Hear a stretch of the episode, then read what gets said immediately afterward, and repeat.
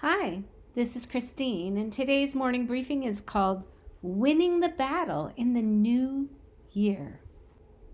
We will just call him Joe. Joe was the president of a huge corporation. Through an email he was not meant to receive, he found out there was a move to oust him from his company and take others out in the process. Great peril lay ahead, and he knew it. He considered his options. Knowing confidentiality was key. Who could he trust?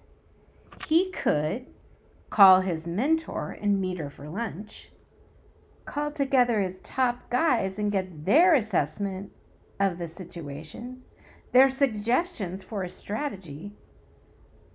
He could just let things take their course, which would not be good.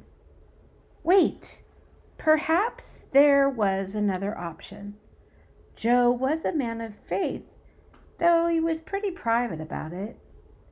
What if he tried what his preacher had talked about? Ask God what he thought about his situation. Ask him for his help. In real time, Joe decides to take a leap of faith. Hey, God, it's me, Joe.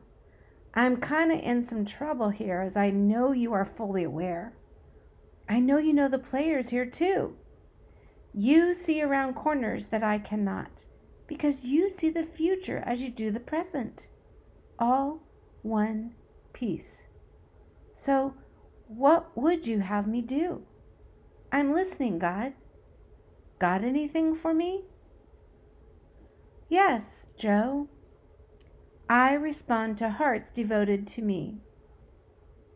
Ask your people, your posse, whoever they are, to fast and pray, to get serious about invoking my help.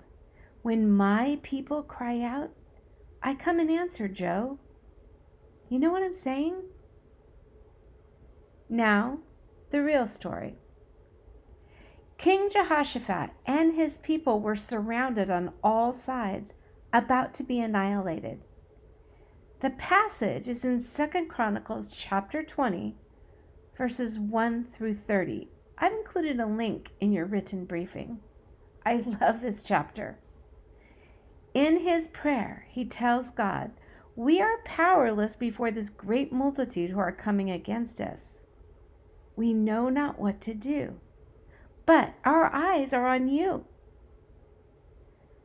God is moved by our humility.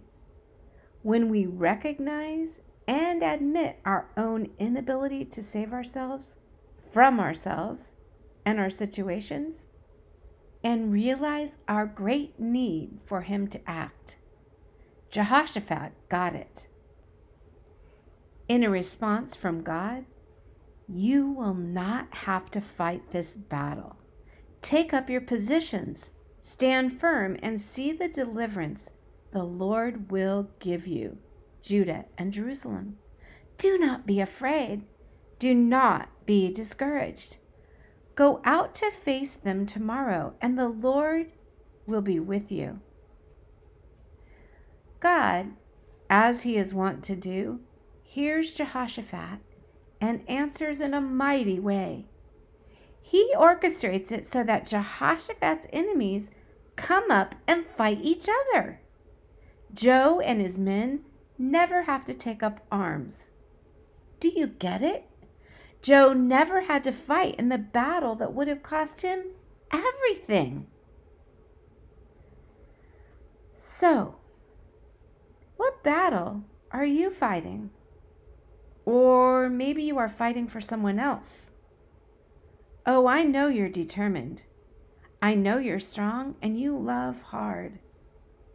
And of course, you are very smart and have surrounded yourself with good people, right? But none of them are as wise and all knowing and good as God. So why don't you stop and pray? Why don't you stop, drop to your knees, and pray for God the Father to come and rescue you, to exact a victory on your behalf. Go ahead. He is big enough. go ahead. He's good enough. Go ahead. He loves you more than you can fathom. And here's the thing, Christian the battle is not yours, the battle is the Lord's. You are not meant to fight it. Oh, yeah. And if God is in the fight, He always wins. Invite God into your battle today. Give it all over to Him. You will not be sorry. Go ahead. Tell God the victory is yours.